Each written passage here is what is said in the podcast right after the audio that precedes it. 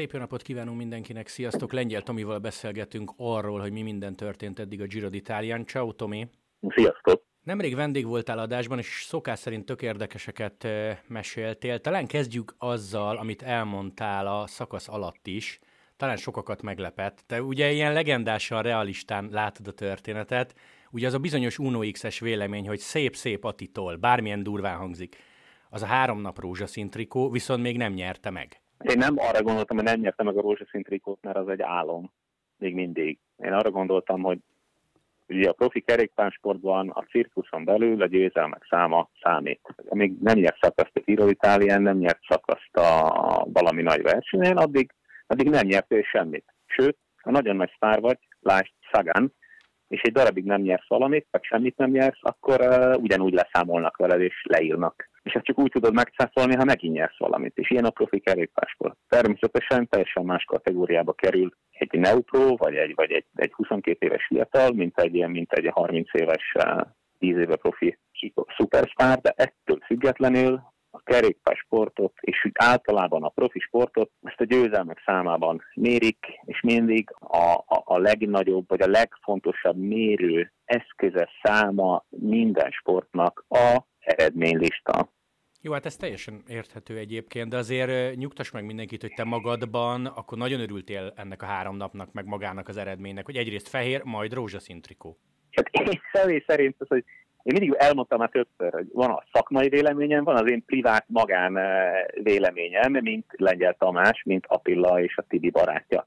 Ez két különböző dolog. Ezeket te úgy kérdezel, mint szakértőt, vagy úgy kérdezel, mint az Attila barátját. Mind a kettőt meg Nem fogom kérdezni. A mind a kettőt meg fogom kérdezni. Most, mint Lengyel Tamás, aki ismeri a Walter családot. Tehát magánemberként, nem szakmai. Akkor, akkor el tudom neked mondani, hogy éppen vezettem vissza a szakasz. Vezetem vissza a szakaszról a magyar körversenyen, amikor eh, beszéltem, és sörgött a telefonom folyamatosan Attila miatt, és én, én szintén könyvlába szemmel hallgattam a rádióba is, hogy Walter Attila átvette a rózsaszín trikót. Persze, személyesen nekem ez egy iszonyú fontos dolog minden ember, aki ebbe egy kicsit is részt vett, vagy, vagy jól ismer valakit, akit azt mondom, hogy, hogy az nagyon kívánja azt, hogy sikeres legyen és elérhessen valamit, ami még senki másnak nem sikerül, természetesen én ezek közé tartozom. De ha azt kérdezed, hogy szakmai szemmel, mint uh, kerékpáros szakember, milyen véleményen erről, akkor azt tudom mondani, hogy a győzelmek száma az, ami, ami fontos.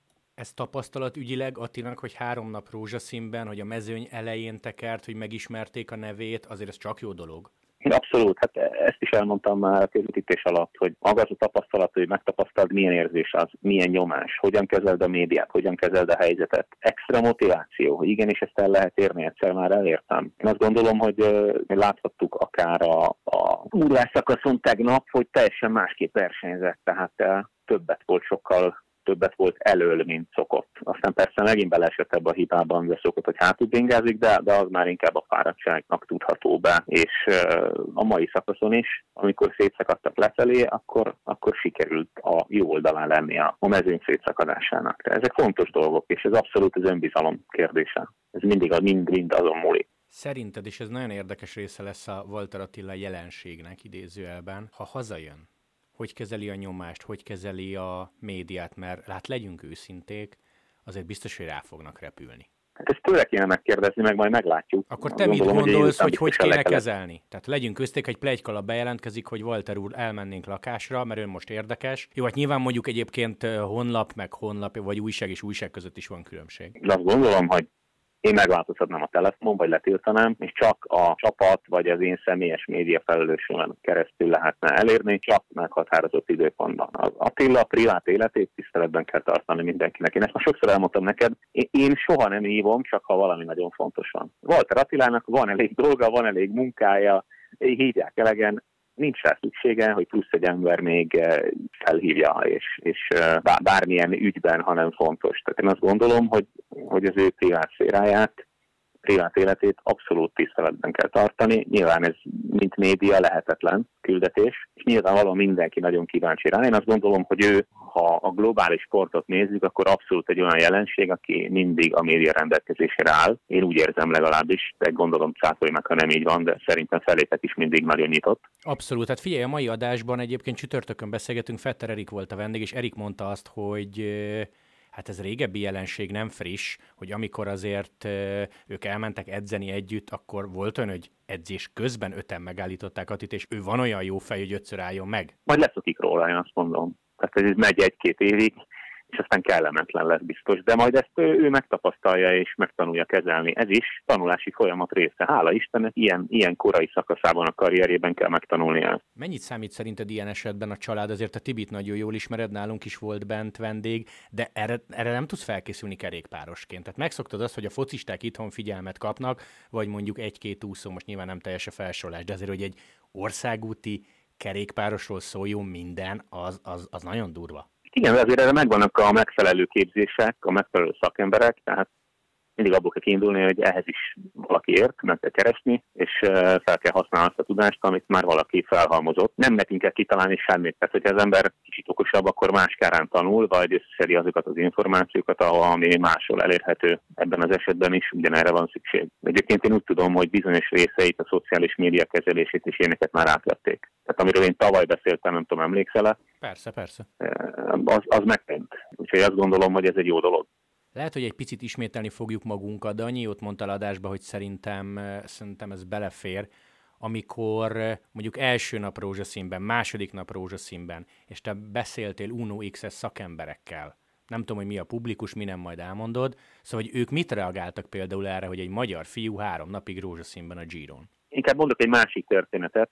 A rózsaszín trikó estéjén mondhatom a neveket, Eisenkrammer Karcsival, Szilasi Lacival, Vízer Barnival, tehát nagyon sok emberrel, aki a szövetségben funkcionális, vagy pedig, vagy pedig köze van a, a kerékpársporthoz, velük kocintottunk, akik valamilyen szinten így vagy részesei ennek a sikernek, vagy úgy tekinthetnek magukra. És nem sorolok fel mindenkit, mert többen voltunk, akiknek valamilyen szerepe van abban, hogy Attila ide eljutott. És ha nem is nagy szerepe, de valamilyen szinten valamit hozzátettek. Tehát mondjuk, ha azt hiszed, hogy Attila karrierében milyen fontos lépcső a magyar körverseny, akkor nyilvánvalóan minden résztvevő, aki a magyar körverseny szervezésében részt vett, az egy igenis része ennek. És uh, amikor kocintottunk, hát már jó késő volt, akkor a Popovics, aki a Treknek a DS-e, meg a Gregory Rast is odajött kocintani velünk, nem értették, hogy mi minek örülünk ennyire, és akkor elmondtuk. Akkor mondtam neki, a Popovicsnak, hogy hát ilyen még soha nem volt a magyar történelemben, és ráadásul nekünk profink se volt Bodrogi óta. Ja, Laci, arra emlékeztem, emlékezett rá, hogy, hogy tekertek együtt, és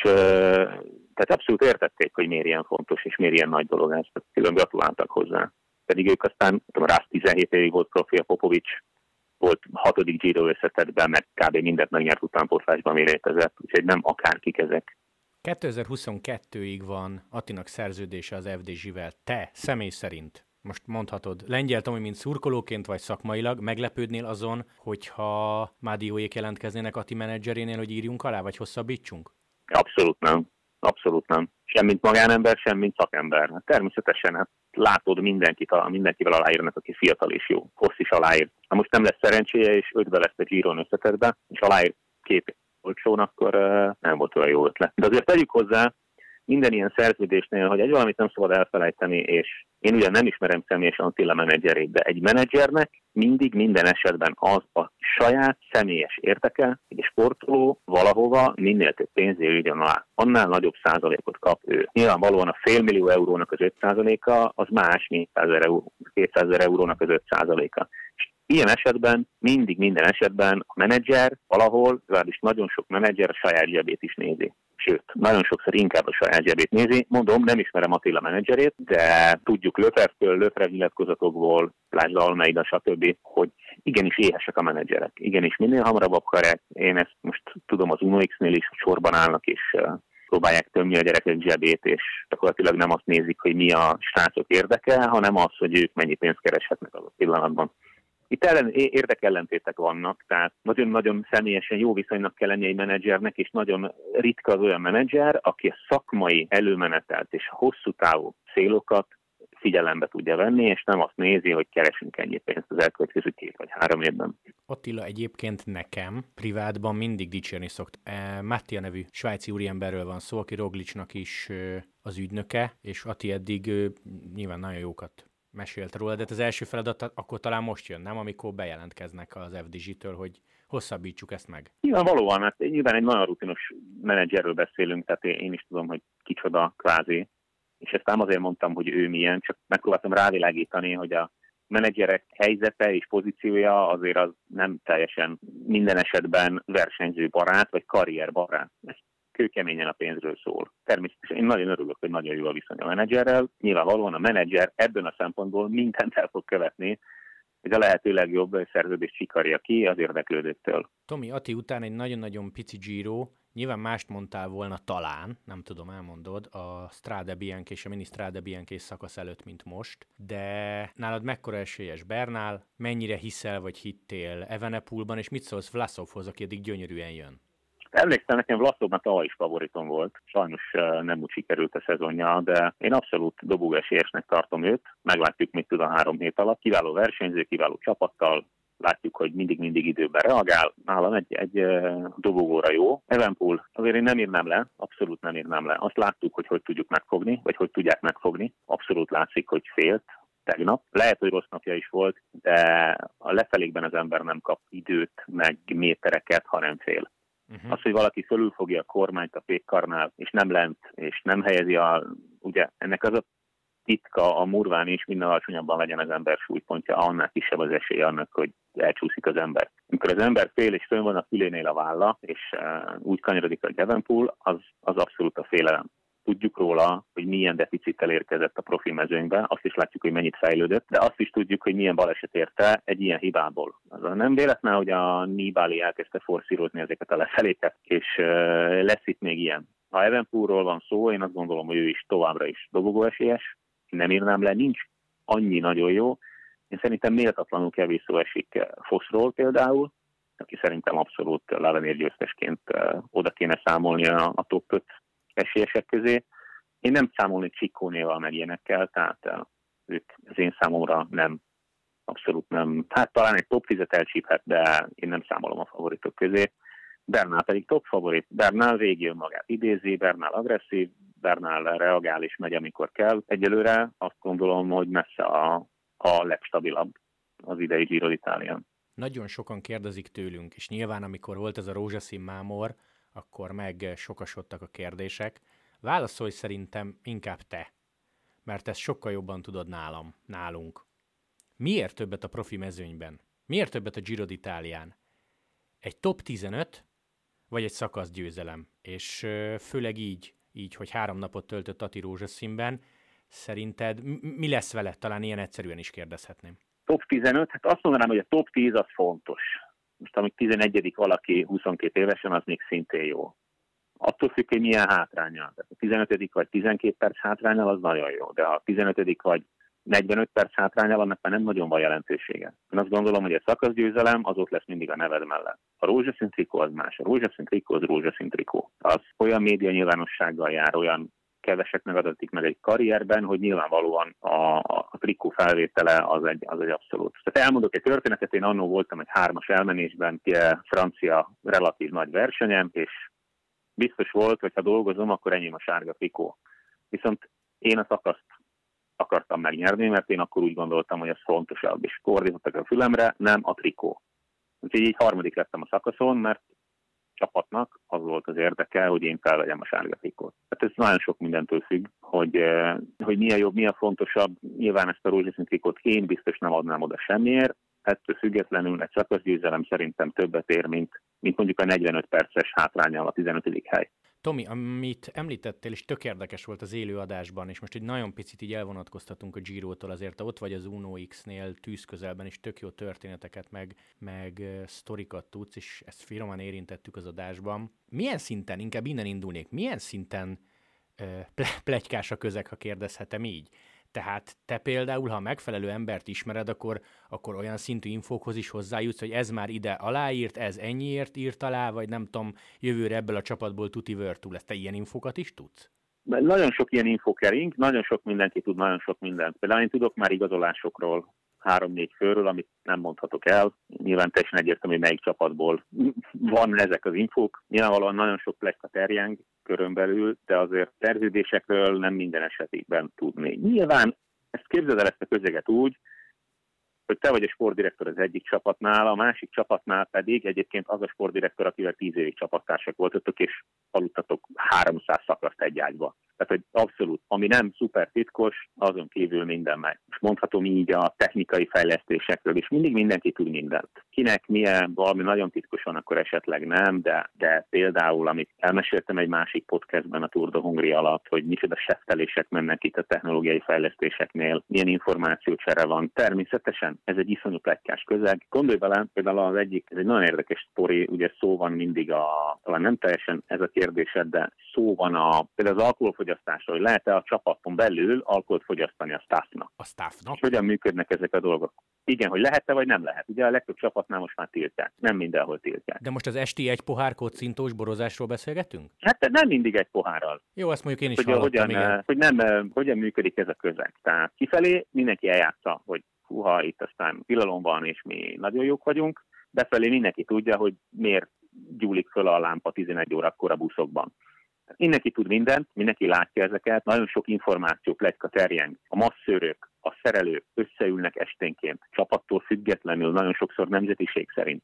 Természetesen, hogy mindenki tud minden. Olyan, olyan titkokat, mint például, hát ezt elmeséltem egy másik podcastben, a víz tisztító rendszer az UNOX kamionban. Az egyik masszőr megtudta, hogy a számvevnek ilyen van, fú, ez nagyon jó ötlet, vettek egy olyat, kész. Minden így megy. Milyen gumival mentek? Ez miért jó? Új, akkor leteszteljük. Tényleg ez a jó? Akkor azzal megyünk. Ők vakszolják a láncokat. Uha, akkor leteszteljük, ez jó? Oké. Okay. Megy, megy a pletyka. A, a staff cserélődik, csapatról csapatra járják, a, váltják a munkájukat az emberek. Természetesen nem tudsz titokban tartani minden információt. Nem is lehet. Sem a technikai fejlesztés, sem az igazolásokat. Nyilvánvaló, hogy egy csapatban már tudják, hogy eh, XY nem ír alá jövőre, mert máshol már aláír. Ezek, ezek abszolút, uh, abszolút pletykák, és tudják. Nyilvánvalóan vannak olyan szuper titkok, amiket támasztanak meg, de alapvetően ebben a közegben nincsenek nagyon komoly titkok. Pontosan ide tartozik az a sztori, amit meséltél az adásban, DSM, és hogy, vagy számweb, mennyien távoznak a csapattól. Ezt légy szíves,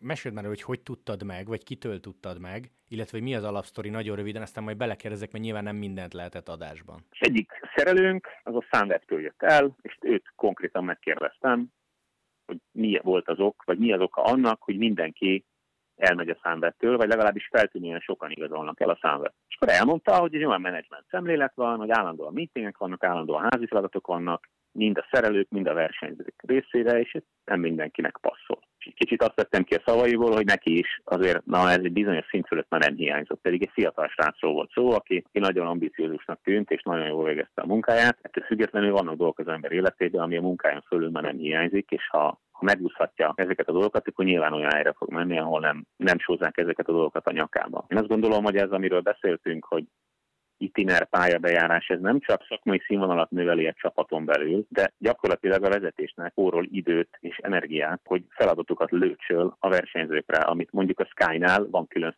erre, vagy az Ineosnál. De figyelj, ez nem, hang, figyelj, nem ez hangzik okos, okos dolognak már, bocsánat, tehát hírsit ilyenekkel terhel, de akkor miért van a staff meg a sportigazgató? Azért a koronaidő alatt, vagy úgy általában, akkor mondhatjuk, hogy mondjuk a DSM az egyik olyan csapat, aki nagyon-nagyon ügyes a fiatalokkal ez egy tanulási folyamat része. Ahhoz, hogy te jól végezd a munkát, minden momentumát érteni kell a szakmádban. Ha te versenyző vagy, nem tudod, hogy készül az itiner, nem tudod, hogy az a verseny, mint te vagy a főember, ott mi lesz, majd megvárod, amíg a direktor elmondja rajta előtt egy órával, akkor te nem vagy felkészülve. Én azt gondolom, hogy ennek nagyon pozitív dolg, hatása is vannak egy sportoló életében, tehát hogyha kérdezel erről, hogy mondjuk Attila elkerült volna a DSM-be, és ezeket a dolgokat, amiket nem tud, ugyan kínnal keservel, de megtanítanák neki, akkor mit mondaná rá? Lehet, hogy 25 évesen tudna mindent, nem? De. Minden csínyát, bínyát ennek. Akkor ez jó? Hát akkor ez jó. Kérdés, ez, hogy mennyi idejét veszi el? Érted? Amikor minden az energia spórolásról szól. Ez a, igen, de ez a munkád. Ez egy munkahely. Tehát amikor vele gondolsz, hogy milyen egy, olyan CCC-ben beszélt erről Attila, hogy milyen egy uh, első edzőtábor, amikor ott a sajtó, és gyakorlatilag semmire nincs idejük vagy milyen egy Rex Habenavernét uh, napja egy edzőtáborban. Ez ezzel jár, ez egy ilyen munkahely. Ezt elmondtam már többször a, a staffnak is, ez nem egy 8-tól 4-ig munkahely. Profi sportoló élete az 0-24, 3-65 pörög, és nincs megállás. Nincs megállás, és nincs megállás. Nincs olyan, hogy nem dolgozol. Ha pihensz, az is a munkád. Ha tekersz, az is a munkád. Ha eszel, az is a munkád. Ez egy nagyon komplex dolog. Mert nehéz elfogadni az embereknek, nehéz elképzelni, hogy valaki úgy éli tíz évig az életét, hogy valami miatt nem úgy csinálja, mint egy átlagember. Nagy, ne, ez nem olyan, mint egy átlag élet. Sajnos ez állandó lemondásokkal jár, és állandó munkával jár. Éjjel-nappal. Jó, egy román Bárdé, aki 30 éves, miért megy oda? Mert ha te ezt tudod, akkor nem mond nekem, hogy Bárdé nem informálja le az új csapatát. Vagy ő akkor egész egyszerűen nem tudom, tanulni akar, és nincs ezzel baja? Nyilván egy francia csapatból jövő versenyzőnek nagyon kell a változás. Teljesen más szituációba, teljesen más uh, szemléletű csapatba kerül. Biztos, hogy tudja, hogy mi vár rá, nyilván azt nem tudja, hogy ez hétköznapjait hogy fogja érinteni. Azért ezeket nem úgy kell elképzelni, hogy minden nap házi feladat van, mint az iskolában, és négy órától tűz és bemagolod. Egyszerűen vannak elvárások feléd is, ami talán más csapatoknál nem így működnek, de ettől függetlenül ez nem biztos, hogy rossz. Nyilván, ha te vagy Michael Matthews és megkerested a magad euromillióit, akkor te szívesebben akár saját zsebből is fölvenni valakit, akit megcsinálja ezt, mint hogy te üljél a számítógép előtt és GPS fájlokat elemezzél. Figyelj, te rákérdeztél egyébként a szerelőnél, hogy mi volt a konkrét házi feladat? Vagy mi volt a feladat, amitől mondjuk egy Matthews kiborult? Nem, a konfliktus az volt, hogy nem csinálta meg a feladatait. Ennyi. És akkor, amikor ez egyszer előfordul, vagy kétszer, akkor megköszönik neked, akkor is, hogy te vagy a Michael Matthews. Ez egy munkahely. Akkor is, hogy te vagy a superstar, nem illesz bele a csapat elképzelésébe. Állnak 120 sorban, meg te köszönni. Hírsi ugyanez? Hírsi ugyanez szerintem, bár a hírsére külön nem kérdeztem rá, de abszolút nehéz, nehéz kenyér SM-nél az élet, mert függetlenül van, aki bírja, van, aki nem bírja. Hát most figyelj, vannak olyan emberek, akik egy munkahelyen egy percet nem bírnak eltölteni, és szívből utálják az első perctől kezdve, mások meg 40 éve dolgoznak ott, is tök boldogok. Kinek mi? Uh-huh. Ugyanígy a kerékpársportban is ugyanez van. Vannak olyan sztárok, akiknek nem okoz gondot az extra feladat. Örülnek neki, tanulhatnak valamit, csinálnak valamit, és, és egy dolog nagyon fontos egy csapat életében, minden csapat sport, vagy olyan, akik egymástól függenek a versenyzők, és a teljesítményük a csapat egységtől függ. Mindig mindenki elvégezze azt, amit rábíznak ne különcködjön. Nyilvánvalóan, ha Michael Matthews különcködni akar, akkor nincs helye a csapatban, akármekkora sztár. Láthattuk tegnap ezt az Almeida Evenpool esetet is. Teljesen, teljesen egyértelmű lőferedi nyilatkozatokat nézzük, hogy Almeidának kifelé áll az ászló nagyon régóta. Persze. A menedzsere miatt is, aki nagyon éhes, meg az a fajta versenyzési stílus miatt is, amit tegnap is láthattunk. Akkor is, ha igaza volt. Azt mondták, hogy így kell csinálni, kész, munkahely. Egyébként keményen hangzik, de igazad van. És te így kívülről melyik oldalon vagy, hogy egy matthews egy hírsit ne terheljünk, vagy mondjuk egy fiatal terhelhetünk, mert tényleg 25 évesen toppol lesz, és nem tudom, a vattoktól kezdve a kaján át minden tudni fog. Hát attól függ, melyik oldalon vagyok. Ha én vagyok a vezetői oldalon, akkor azonnal csinálja meg, ez a munkája. Meg engem terhelnek agyon valami fölösleges hülyeséggel, akkor nyilván megpróbálok kibújni alóla. Na jó, de ha mondjuk a 25 éves lengyel Tominak tudom, hogy nem ugyanaz a példa, mert a World Tour csapatban mondjuk nem tekertél. A 25 éves lengyel Tomit még ilyenekkel csesztették volna, ő mit mond? Nem tudom, hát szerintem nem tudom, hogy 25 éves lengyel Tomi hogyan reagált volna, nem volt még ennyire okos fiú, mint a 40 éves lengyel Tomi, úgyhogy biztos, hogy kicsit bölcsebb vagyok már, talán 40 évesen, mint 25 évesen voltam, ettől függetlenül én amikor például csapatot váltottam Magyarországról, akkor én sajnos mindent betartottam, még akkor is, ha a józanésznek ellett mondott, és utólag bánom is. Példa? Tehát én próbáltam hinni abba edzésmódszerek, edzésmódszerek, amik nekem abszolút nem váltak be például, és tudtam, hogy akkor már tudtam, hogy nekem mi a jó, és mondjuk elcsíptem egy komplet szezont ezért, mert próbáltam hallgatni olyan emberekre, akik azt hittem, hogy okosabbak, mint én. De volt fordítva is. Olyan is volt, hogy hallgattam rájuk, és jobb lett. Azért más ez a szint, ami a Pro van, más az a szint, amit ott tanítanak nekik, mert azért ne felejtsük el, lehet itt mindent mondani erre a vezetési stílusra, a tavalyi Tour de France legjobb csapatáról beszélünk. Nyilvánvalóan kellemetlenek, ahogy a szerelőnk is elmondja, az órákon át tartó taktikai értekezletek, magyarázatok, elemzések, csak amikor nyertek zsinórban egy jó pár szakaszt a Tour de France-on, és alá eltérni euróért valahova máshova, akkor nem biztos, hogy nem érte meg az a munka. Jó, hát ez így egyébként egyre tisztább, mert amikor először mondtál valamit, akkor nem mondom, hogy ledöltünk a székről, de óriási hülyeségnek hallatszott, így viszont egyre tisztább. És a profil szeretné valamit üzemeltetni, és akkor itt elmondhatom, hogy mondjuk én azt gondolom, hogy az Uno X is az egyik legjobban szervezett profi csapat, és nagyon sok, nagyon-nagyon sok pro csapatnál sokkal jobban szervezett sokkal tudatosabb, sokkal jobban szervezett. Ez ilyen, a munkát el kell végeznie mindenkinek, és mindenkinek csak azt a munkát kell elvégezni, ami a sajátja. A másét nem kell elvégeznie. Ha mindenki rendesen megcsinálja a munkát, akkor az, az egész rendszer, ha egy jó vezetés alatt áll, és a rendszer jól van kitalálva, akkor az eredményhez fog vezetni. Ez mindennel így van. Tomi, utolsó kérdés, mert mégiscsak volt egy tök jó Tour de Hongring a Giroval párhuzamosan, és te itt voltál az Uno XL meg tudott lepni a norvég csapat a tavalyi profizmusához képest valamivel? Tehát van olyan dolog, amire te is azt mondod, hogy hú, hát ezt is csináljátok, mekkora már? Alapvetően nagyon komoly meglepetések nem értek. Amit elmondtam, mondjuk a vízszűrő a kamionban, az már meglepett. Nyilván nem egy busz van, hanem kettő, de hát új meglepetések nem értek, mert én, én amúgy folyamatos kontaktban vagyok velük másokból, tehát eh, nagyon komoly dolgok nem történtek. Azt tudom, hogy mekkora szintet léptek az elmúlt években, mekkorát fognak, most már azt is tudom. Bele kell kérdeznem, Virtual az cél egyáltalán okos dolog manapság Virtual csapatnak lenni? Nincs ez még kimondva így, de hát szerintem két-két és fél év is kiderül. Egymás között már azért erről, erről a beszélgetések közben kiderül, hogy ez abszolút aktuális téma a csapaton belül, nem a versenyzők, hanem a vezetésben. A nagyon nagy kérdés nem ez, a nagyon nagy kérdés az, lehet-e szintet lépni csak skandináv versenyzőkkel? Ez a nagy kérdés. Ez nem kérdés, hogy lehet, és ez nem kérdés, hogy meg is tudják csinálni. Tehát ez most már szerintem nem kérdés. Az olasz szponzori háttérrel, ami egyébként akik az Uno X-et tulajdonolják, ez nem egy Mission Impossible, tehát abszolút megvan a keret erre, ha nagyon kell. Kérdés, hogy akarják-e, és hogy lehet-e ezt a szisztémát, amit most csinálnak, továbbvinni. Mert most abszolút úttörők abban, hogy becsatornáztak konkrétan egy komplet nemzetet, vagy mondhatjuk a dánokkal kettőt lassan, és tényleg, mint a Ajax Amsterdamhoz hasonlították, hogy utánpótlás nevelést végeznek. Én egyébként feltettem nekik egy érdekes kérdést, amire senki nem tudott válaszolni, és meg is lepődtek rajta, hogy akkor miért nem vagytok a menedzserei mindenkinek? És nem azok. Tehát ez mondjuk egy hiba. De nyilván, mivel ezt kimondtam, gondolom ez, ez körbe fog menni, és majd elgondolkoznak rajta, hogy fuha. Hát ugye az eddigi alapelv az az volt, senkinek nem állnak az útjába. Itt senki nem keres sok pénzt, senkinek nincs sztárfizetése, egy nagyon-nagyon lapos rendszerben dolgoznak, tehát hogy a fizetés az, az, az szinte egyforma mindenkinek. Van, aki kicsit többet, kicsit kevesebbet, de minimális az eltérés, és mindenkit elengednek, ha aláírhat szópénzért ugye ilyen a norvég kerékpásport, de ingyen? ha szintet ingyen? kell lépni... Az nagyon fontos, ingyen? Tehát ez nincs szerződésben, hogyha World Tour keres, abszolút, akkor... Abszolút, benne van a szerződésében mindenkinek. Én mondjuk ezt abszolút nem értem, én azt gondolom, hogy ha, ha szintet lépnek, akkor akár üzemeltethetnek is egy menedzserirodát, mert annyi jó srác van itt, és annyi tehetség van, hogy szerintem, szerintem profitábilis lenne. De ez az én privát véleményem, és ezt nem folytatom, hogy mi lett ennek a beszélgetésnek a vége, de elgondolkoztak rajta, nyilván nem ők, akik ott voltak a versenyen a döntéshozók, ők függetlenül, ahol ennyi tehetség van, ott el kéne gondolkozni rajta, hogy hogy lehet ebből, ebből valami üzleti modell kihozni. Lásd Szeg Racing, de csak egyet mondtam. Tomi, utolsó kérdés, vagy utolsó utáni. Te itt voltál, láttad belülről, most már zsinórban második évben az Uno XL, a Tour de Hongrit. Azért tényleg erre a versenyre mondjuk ki, büszkék lehetünk. Ezt pár éve nem gondoltuk volna, hogy budapesti körözés, tömegek, Virtur csapatok, sztárok, meg jó magyar kerékpárosok, jó, hát sajnos a kékesen eh, nem volt esélyünk a szakasz győzelemre, nyilván ebben mondjuk Fetter Erik szerencsétlen buktája is benne volt. Na de lényeg a lényeg, hogy van egy minőségi Tour de Hongrink, és ez nagyon jó.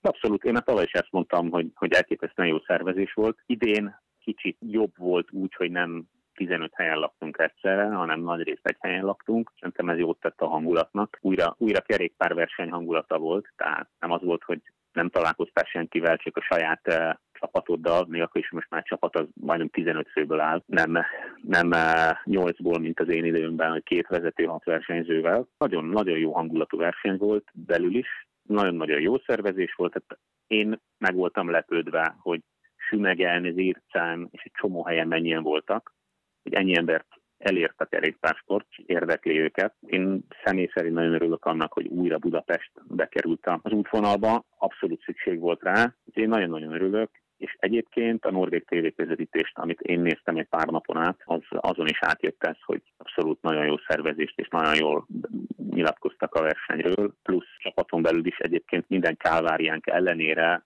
nagyon pozitívan beszéltek az egészről, és egyébként fel is hívták a szervezőket a verseny után, úgy is, hogy egyébként korábban hazament a csapat, hogy megköszönjék, és hogy azt ma így fogalmazott az egyik vezető, hogy tök mindegy, hogy velünk mi történt, hát függetlenül, hogy aki valami jót, jót csinál, az megérdemli a dicséretet. Ez volt a verdikt a versenyről.